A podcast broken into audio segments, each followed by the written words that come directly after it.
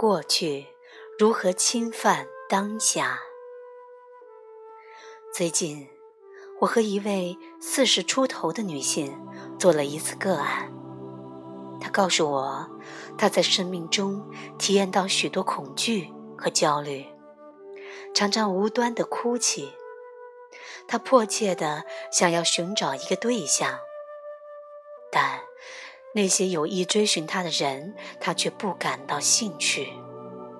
事实上，他向我透露说，他经常被他所得不到的男人所吸引。我跟他谈了大约十五分钟，听他讲述童年经历以及和父母的关系的一些细节，他的问题的核心就逐渐的浮现了。小时候，他没有得到迫切需要的爱和关注，他觉得很孤独，于是用尽一切方法去获得父母的爱和关注。但都没有成功。过了一段时间，他开始说服自己，认为自己是没有人爱的，没有人会在他的身旁，他完全是孤单一人。他用一生的时光，尝试躲避那些被孤立和被抛弃的痛苦的感受。他花费整个人生。试着去寻找能与他缠伴的那个人。然而，这种状况只有两个无法避免的问题。第一个问题是，无论多么努力地逃避那些深埋在内心的痛苦的情绪，他都无法成功。恐惧、痛苦和孤独的感受虽然被压抑，但是。他们非常接近表层，而且经常渗透出来，影响他的自我感及生活的经验。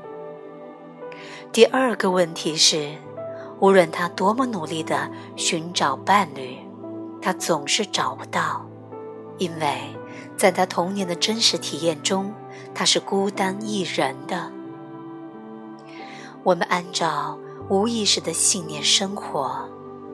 小我的整个架构是建立在那些信念上的。对于不符合那些无意识信念的生活方式，小我基本上是不允许的。这就是为什么他只会对得不到的男人感到兴趣。这是为了符合他童年时的信念：没有人会为他留在这里，你无路可走。我对他说：“没有解决的办法，痛苦、恐惧、孤独感永远不会离你而去，你永远是孤单一人。”我这么说的目的是把他积压的情绪引到表层上来，因为唯一能把我们从过去的痛苦中释放出来的方法，就是去感受所有压抑的情绪。他开始失控的哭泣，只管去感觉那感受。我说：“允许他们自最深处浮现上来，和这些感受在一起，别再试图逃避。”他哭得更加厉害，开始像婴儿般的哀嚎。我好害怕，他边哭边说。我给他一些时间。就完全经历那些感受。几分钟后，我邀请他进入当下时刻。在此刻，有任何让你害怕的东西吗？我问他。睁开你的眼睛，到处去看看。他睁开眼睛，环顾四周，清楚的看见没有任何东西值得他害怕。在这一刻，你是孤单一人吗？我问他。他直视我的眼睛，变得更加灵在。不，他带着些许微笑回答：“你在这里。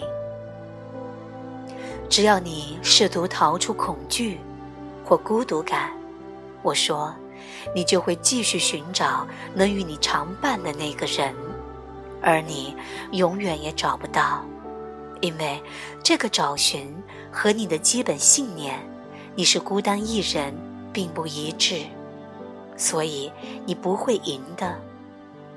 我能做什么呢？他小声地问我。